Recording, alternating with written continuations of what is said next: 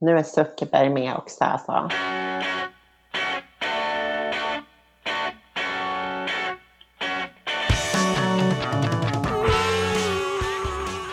Välkommen till anarkism.info podcast. Vi är en plattform för anarkistiska idéer och samtal. Ibland styr vi upp egna samtal, ibland har vi in föreläsningar eller annat material utifrån och vi publicerar material på oregelbunden basis. Om du vill bidra eller ge oss respons så hör gärna av dig till kontakt anarkism.info eller skriv till oss på Facebook. Nu börjar podden.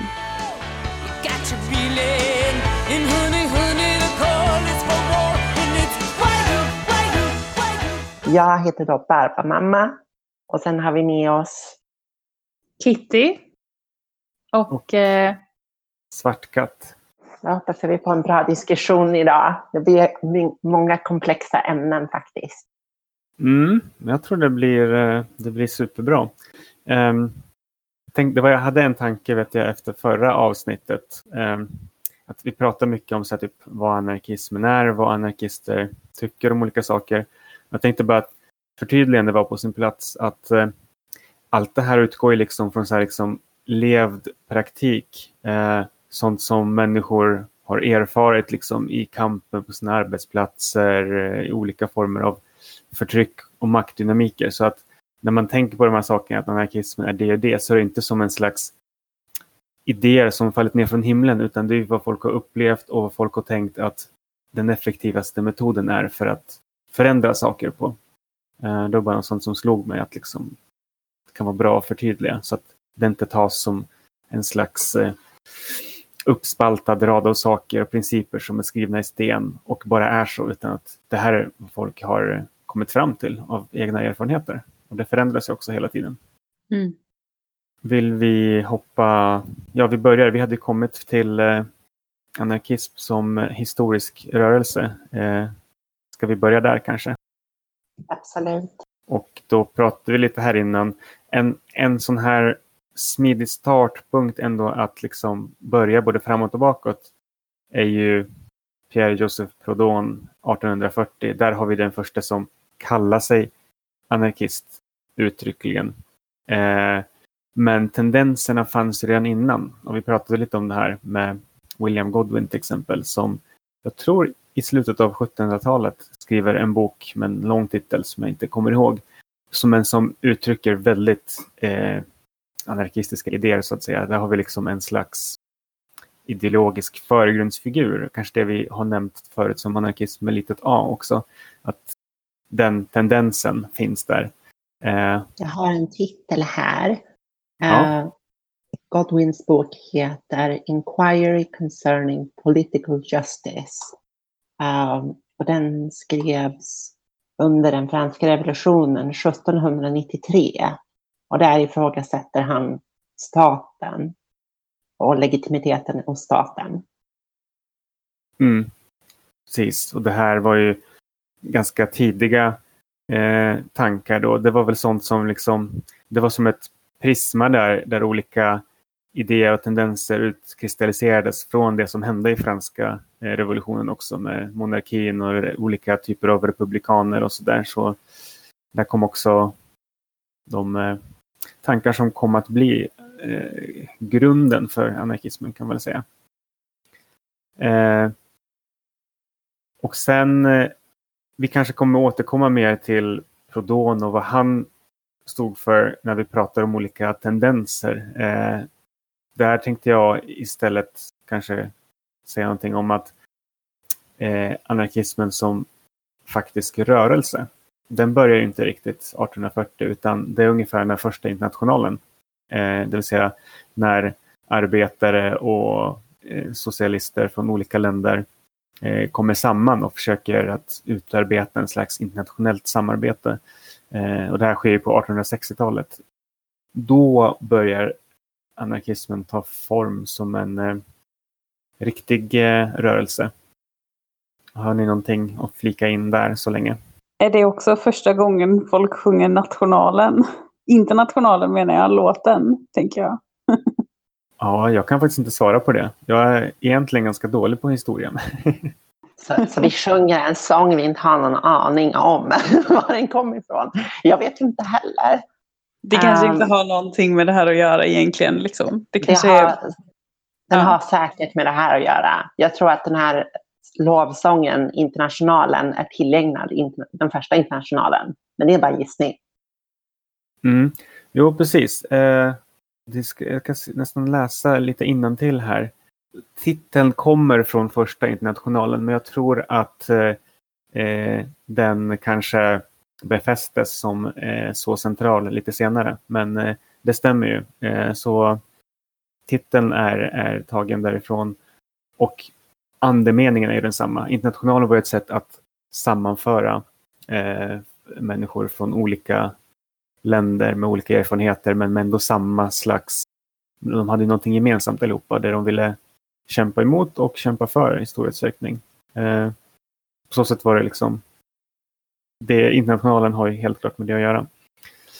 Eh, Mm. Jag skulle kunna flika in att eh, det man kan säga är att anarkism knyter an till arbetarrörelsen. För kritik mot staten och kritik mot auktoritet har funnits så länge som, kanske så länge som det har funnits auktoritet.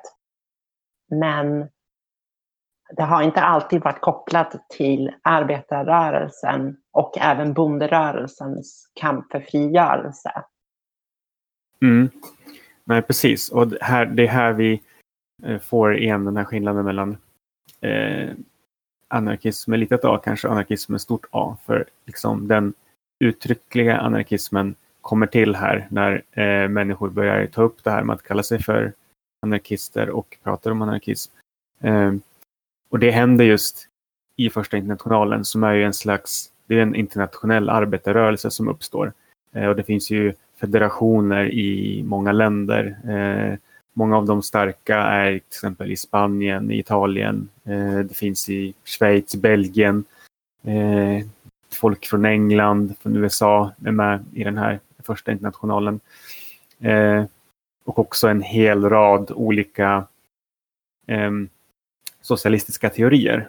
Vi har ju franska mutualister, det är fackföreningsfolk från, från England och socialister, kommunister, alla möjliga eh, samlas här för första gången. Och när de här idéerna möts så börjar det utkristalliseras eh, ja, lite olika falanger kan man väl säga, med olika tankar om hur, hur man tänker att det är bäst att gå framåt eh, med den här rörelsen.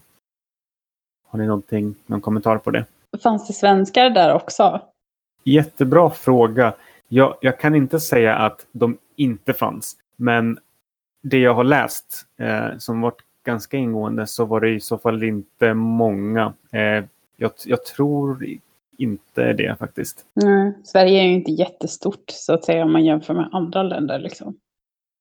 Ja, och sen var ju första internationalen fick, har ju fått en slags ikonisk roll i historien. Eh, ibland är det ju bra att komma ihåg sånt, vart rörelsen kommer ifrån och sånt. Ibland kan det bli lite eh, kanske en last i vissa sammanhang om man bara blickar tillbaka på det och det blir lätt också att skönmåla det hela. Internationalen var ju internationell och det fanns stora federationer men det var ju knappast världstäckande. Det saknades ju ganska, ganska mycket eh, i den aspekten. Inte ens i Europa så fanns ju som sagt eh, alla länder representerade.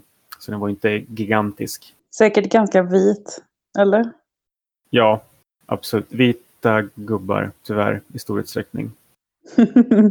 Jag tror att det man, alltså det man kan säga om den första internationalen som på ett bra sätt beskriver varför den är så viktig idag ändå, det är ju att alla olika falanger av arbetarrörelsen på något sätt fanns som en del av den.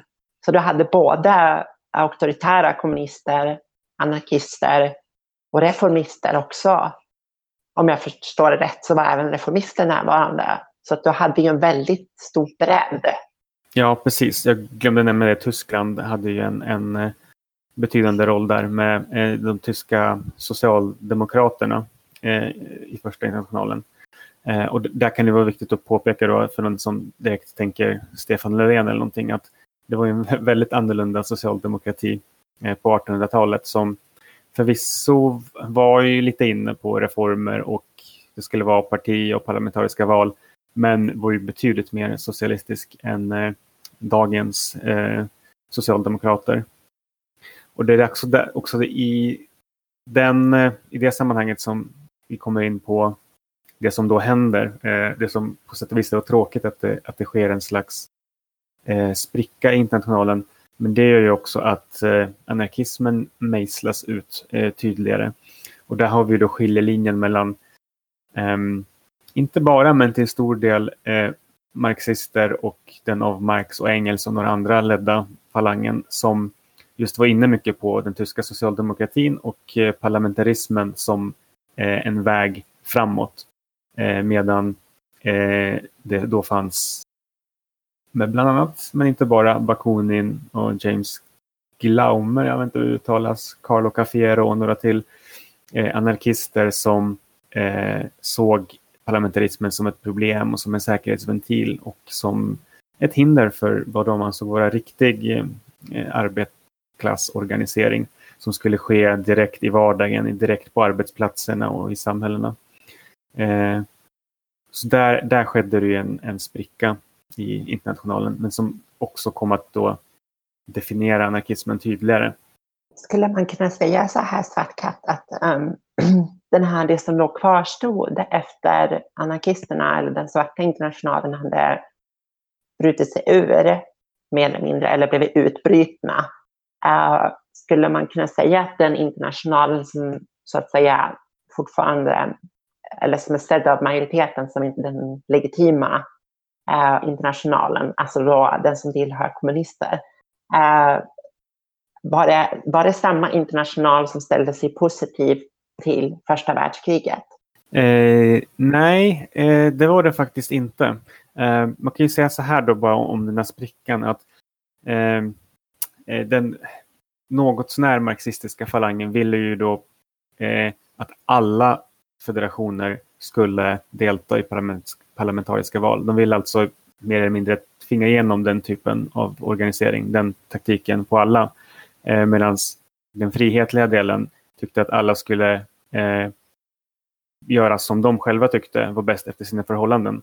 Och en stark röst i den frihetliga delen var den anarkistiska som var rakt ut emot den typen av organisering. Eh, det här ledde till en splittring som eh, slutade med att Bakunin och några till uteslöts från internationalen. Eh, och vi behöver inte gå in så mycket på det. Det var både en personlig fejd kan man säga mellan Marx och Bakunin men också en strategisk, taktisk, politisk som var betydligt större än så. Eh, men det slutar ju med att eh, ett antal anarkister utesluts. Internationalen bryts upp och eh, de stora federationerna går med i den nya svarta internationalen som tyvärr inte håller så jättelänge. Den håller något knappt tiotal år men det, den var både större och höll igång arbetet längre än den andra delen vars eh, eh, vad jag minns det huvud, huvudkontor så att säga flyttas till USA för att försöka eh, få bort det från, från konflikterna. Eh, men den tynar rätt snabbt bort. Och den som röstade för första världskriget är så vitt jag minns den andra internationalen som då återuppstod på en basis där jag tror anarkister inte fick vara med överhuvudtaget. Den var liksom redan den gick i traditionen av, eh, av den marxistiska falangen av första internationalen. Mm. Intressant. Mm. Det, det, man, det, man kan, det jag tycker man ändå kan utläsa, en väldigt viktig skiljepunkt här är, det är lätt att säga att det, det handlar primärt om parlamentariskt deltagande. Men det handlar också om en bredare bemärkelse hur man ser på nationalstaten. Eller någonting liknande den. Um, för de här andra grupperingarna har ju ofta en mer positiv bild av nationalstaten, även om de är påstår sig vara internationalister. Mm, det finns precis, det finns en skillnad där och det finns ju ett helt spektrum av åsikter. Uh, och vi kanske kommer in på detaljer just om, om de skillnaderna lite senare när vi ska prata lite just om skillnaderna kanske mellan ideologierna. Uh, men historiskt sett så ja, det fanns, det fanns en skillnad uh, helt klart där. Um, och med det så kanske, jag tror att det är allt vi behöver säga egentligen om om eh, internationalen. Det går ju mm. att sen prata om till exempel eh, syndikalism som är en rörelse som eh, ganska snart efter första internationalens eh, sönderfall så uppstår en rörelse i Frankrike på 1880-talet där eh, arbetare eh, självorganiserar och i allt större utsträckning upplever att eh, politiska skiljelinjer är ett problem för dem. Så de vill ha en slags eh, radikal arbetsplatsorganisering eh, som kan gå bortom de här konfliktlinjerna och eh, organisera på en slags klassgrund. Eh, där man ser till sina intressen först och inte käbblar om eh, vilket politiskt parti som ska göra det eller något annat. Eh, och där har vi grunden liksom för eh, syndikalismen som ju kommer bli ganska eh, stor i den anarkistiska historiken eh, lite längre fram. Vi kan ju blotta oss själva och säga att vi alla är syndikalister. det kan ju vara bra att nämna det. Ja, precis. Det kan ju bli en, en partisk eh, historik här. Sen ser väl jag mig själv inte som ideologisk syndikalist utan som en praktisk. Det är ju saker som jag har gjort och eh, varit delaktig i. Um, och det finns, det finns en del eh, bra kritiker av olika syndikalistiska rörelser som jag tycker är viktigt att ta till sig. Men jag tycker samtidigt att det är en ganska gångbar teori och praktik. Um, så jag känner mig väl ganska, jag känner mig inte så här super superhängiven men tycker att det är bra grejer liksom generellt sett.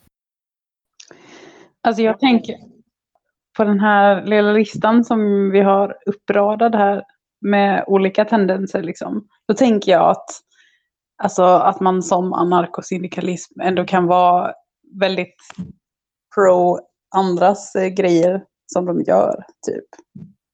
Ja, absolut. Det tror jag vi kommer, det kommer vi eh, nämna eh, då också när vi går in på tendenserna. För det är helt rätt som du säger. Att det, det, det, är inte så här att de ställs mot varandra utan många av dem överlappar faktiskt jättemycket. Eh, men ska vi, har ni någonting där? Eh, jag tänkte kanske att vi flyttar oss framåt. Eh, jag har eh, till exempel eh, några revolutioner och andra saker som jag tänkte nämna. Har ni någonting mer på tidigt eller sent 1800-tal egentligen om anarkistisk historia? Jag tänker att vi kanske kan ta upp den delen under ett anarkistiskt samhälle när vi kommer till att diskutera hur vi vill att samhället ska se ut. De här exemplen. För det känns som att de är kopplade till varandra också. Mm. Ja, precis. Eh, och ur ett historiskt perspektiv så kanske det räcker med att säga att um, anarkismen spred sig ju. Eh, det anarkistiska idéer och praktiker och fackföreningar och grupper eh, spred sig ju redan där i slutet av 1800-talet till eh, ja, nord, från Europa till Nordamerika, Centralamerika, Sydamerika till delar av Asien. Japan var det under en tid väldigt populärt. Det finns en del eh, väldigt framstående japanska anarkister som har skrivit en del intressanta saker. Eh, Mexikanska revolutionen var en sån där anarkistiska idéer och praktiker var framträdande.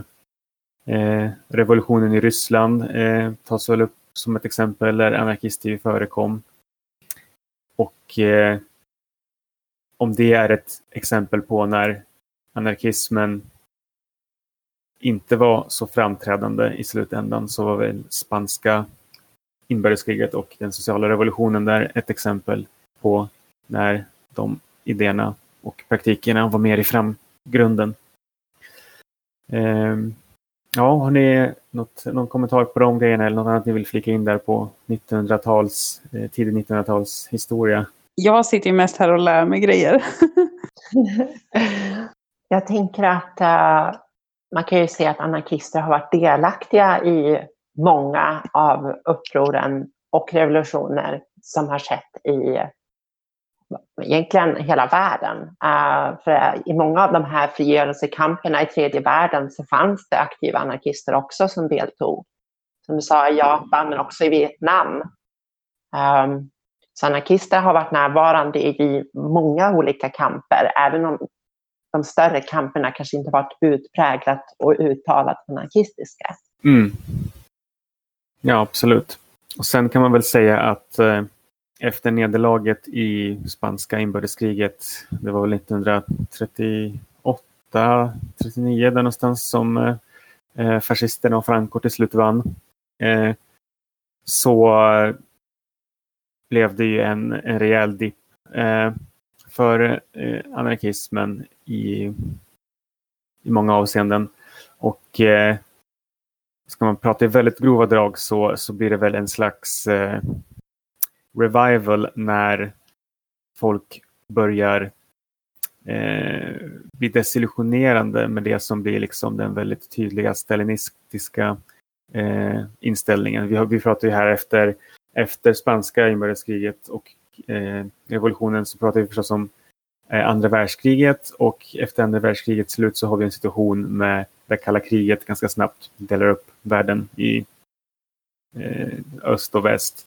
Eh, men ganska snabbt börjar det ju hända saker som eh, uppror i Ungern. Eh, vi har eh, Pragvåren och liknande saker och fler och fler blir desillusionerade med, med den här typen av realsocialism, om man ska kalla det. Eh, och väldigt tydliga antiauktoritära tendenser strömmar upp. Eh, 1968 är ett sånt år eh, som kanske mest är tippen på ett isberg av, av den strömningen. Där blir ju liksom anarkismen återigen eh, stark, men kanske på ett annat sätt som vänder sig lite mot det traditionella. Eh, och det gäller ju även en del marxistiska strömningar som också gick åt samma håll från kanske eh, traditionellt och partiorganiseringen och det där till mer anti-auktoritär och väldigt annorlunda eh, form av liksom organisering och hur idéerna uttrycktes och så vidare. Ja, man kan säga att många marxister under perioden gjorde en ganska radikal omtolkning av centrala liksom, marxist-leninistiska doktriner och begrepp och så i en mer frihetlig riktning. Precis. Det var ju, det var ju början till det som, som kanske blir de anarkis, eh, nej, marxistiska strömningar som, som ligger närmast anarkismen också med, med en mer eller mindre uttalad frihetlig marxism och autonom marxism och så vidare.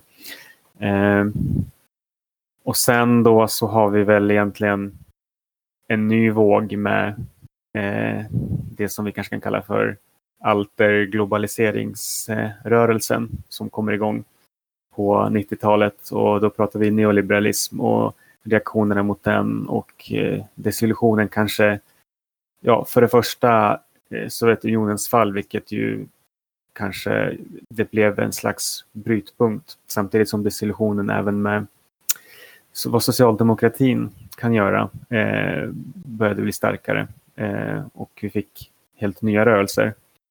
Eh, och nu är vi liksom inne i nutid nästan. Eh, jag tänker att en viktig grupp att nämna är ju zapatisterna. Uh, alltså även om de har ställt upp i parlamentariska val mer nyligen så har det ju varit en väldigt utpräglad eh, någorlunda horisont, alltså de har strävat efter en horisontell maktfördelning uh, och att liksom jobbat mer med empowerment och, uh, i byar och sånt här istället för att välja en centraliserad form av motstånd i Mexiko. Mm. Precis, och det, det, det finns tydliga överlapp där och de går ju lite åt båda hållen. Eh, många eh, anarkister i, i väst eller globala nord eller nästan i hela världen har ju inspirerats av, av eh, zapatisterna. Och zapatisterna knyter ju an sin kamp då till eh, eh den mexikanska revolutionen i början av 1900-talet som eh, där också anarkismen hade ett eh, betydelsefullt inflytande. Så det är liksom de här sakerna korsbefruktar hela tiden varandra. Eh, och eh, inspirationen och idéerna går ju åt, åt många olika håll. Eh, sen har vi också det som händer i delar av Syrien eh, som heter Rojava. Som eh, ju lite mer uttryckligen kanske baserar sig på eh, del, av, demokratisk konfederalism kallar de det för och det är ju eh, den gamle PKK-ledaren Öcalan som en stor eh, influens eh, där. Och eh, PKK kan ju sägas ha genomgått en slags intern kris eh, från 80-talet och framåt där många idéer och metoder omvärderades. Eh, kanske just i ljuset med att eh, realsocialismen eh, såg ut att eh, falla ihop. Och eh, då hamnade rörelsen i en mer frihetlig riktning som i vissa fall väldigt direkt drog från bland annat Murray Bookchins eh, olika eh, teoretiska bidrag. Eh, både från tiden när han uttryckligen eh, såg sig som anarkist och kanske den senare tiden där han mer var inne på ett annat spår men som ändå får sägas vara någon slags frihetlig socialism. Har vi några mer exempel på eh, nutids eller nylig eh, nytidshistoria? Eh, Um, jag tänker på hur, det här är ju en sak som inte jag nämnt hittills, men anarkisters deltagande i den antifascistiska kampen. Um, mm. Det här är också väldigt, uh, det finns ju en stor frihetligt socialistisk eh, antifascistisk rörelse, nästan globalt kan man säga. Alltså överallt där fascism finns så finns också antifascister och många antifascister är inte anarkister. Men mycket av antifascistiskt arbete vilar på en frihetlig socialistisk grund. Eh, idag i alla fall. Um, och det är väl ett bidrag från anarkister som jag tycker är viktigt att nämna. Att så här, även om anarkister inte kan så här, radda upp, vi har ju många exempel, men en, en väldigt viktig del som anarkister bidragit till, det är att hålla sociala kamper att vara delaktiga i sociala kamper där de finns och liksom vara villiga att använda de här metoderna som vi pratade om i förra avsnittet. Mm. Nej, det är ett jättebra exempel. Eh, man kan säga att det, det, finns ju en tendens och det är väldigt lockande att göra just det här att på något sätt se rörelser och eh, sådana här metoders framgång genom att ett slags från ovan tittande att se jaha, här finns det en stor organisation med många medlemmar, då är det framgångsrikt.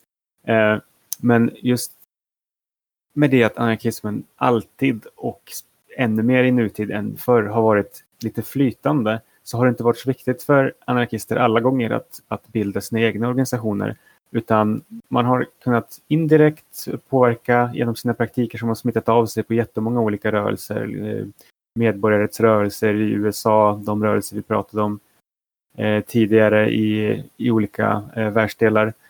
Eh, men också att eh, specifikt anarkister faktiskt kommer in och eh, eh, bidrar med de här sakerna på olika håll utan att det liksom tillskrivs anarkismen för att det, det, är inte relevant. Det, det, är en bra metod som fungerar och så, så använder man den till exempel. Men det, det, finns ju strömningar där som de är svåra att ta på för du kan inte alltid peka på en stor organisation med uttryckligt anarkistisk ideologi som ligger bakom, utan ibland är det mer, mer subtilt än så. Och antifascismen mm. är ett jättebra exempel tycker jag. Det, det, är ju en det är också en sån här grej som man skulle kunna ha ett helt avsnitt om. Men antifascismen är ju som bäst, inte bara när den stoppar eh, fascister direkt på gatan, utan när den också erbjuder ett alternativ. Och det är där det frihetligt Eh, socialistiska och anarkistiska blir viktigt. För att det är en del av att erbjuda det alternativet. Både hur man organiserar sig men också att man framför något annat. Man framför en annan idé och en metod som leder till att bygga någonting annat som är mycket mer inspirerande och som underminerar liksom fascismen i, i dess kärna. Mm. Jag tänker att en sak som man kan nämna kort är ju att många av våra meningsmotståndare, alltså då tänker jag främst uh, auktoritära socialister, Uh, man hör ofta från, från auktoritära socialister som jag har diskuterat med att de tänker sig att ja, det är väldigt så här, äh, det är väl en fin idé som ni har, men vad kan ni liksom visa på papper att ni har åstadkommit? Och där kan man ju säga då så här att det är svårt att veta vad auktoritära socialister bedömer som ett, en framgång, men de kan ju ha en lång lista med olika revolutioner som har tagit plats och där folk av deras övertygelse har haft makt och försökt liksom förändra samhället i en socialistisk riktning. Men det vi har handlar liksom, anarkismen inneslut, innefattar liksom allting som de eftersträvar. Eh, Alltså då pratar jag om att de eftersträvar att långsiktigt skapa ett samhälle utan en stat och utan egendom och så. Medan vi anarkister försöker skapa ett sådant samhälle eh, relativt snabbt när man väl har startat eh, de som har privilegier för tillfället. Alltså de som har makt i staten eh, och äger kapital. Um, så att säga eh, att kvantifiera framgång och att inte ha framgång, det är inte så lätt när man pratar om eh, det anarkister försöker göra. Alltså det är att förändra hela samhället på ett jättegrundläggande plan. Um, det är en väldigt komplex process. Um, och vem vet hur lång tid det kommer ta? kan vi inte riktigt veta. Nej, precis. Och samtidigt det, de försöken att så att säga till exempel prefigurativt eh, genomföra de sakerna vi vill se. De har ju ofta en liksom, positiv spilleffekt även på liksom, parlamentariska kamper och reformistiska kamper. Att de får en skjuts. Eh, och det är inte lätt att eh, veta exakt hur stor del det är. Eh, och det här faller ju helt bort förstås när, som många tenderar att göra, eh, framgången mäts efter den egna måttstocken. Då är det klart att eh, anarkismen inte är framgångsrik. Men om måttstocken på något sätt är ett framgångsrikt samhälle, ett, en målbild där liksom ett postkapitalistiskt, fritt, statlöst samhälle. Och då har ju alla misslyckats och då liksom är vi alla lika dåliga. Och vad, vad, ska, vad ska vi då göra? Eh, det finns ju liksom... man, kan ju, man kan ju ta den inställningen och deppa ihop eller någonting men jag tycker det är bättre att eh, inte göra det. Och det är också att man kan göra saker i sin vardag som gör en mycket bättre så, så pass direkt. Och varför skulle man inte göra det då? Mm. Det känns som att det är dags att beskriva lite olika tendenser av anarkism. För det finns många olika strömningar. Ska vi eh, mm. börja knyta ihop där? Det tycker yeah. jag vi gör. Jag behöver kissa.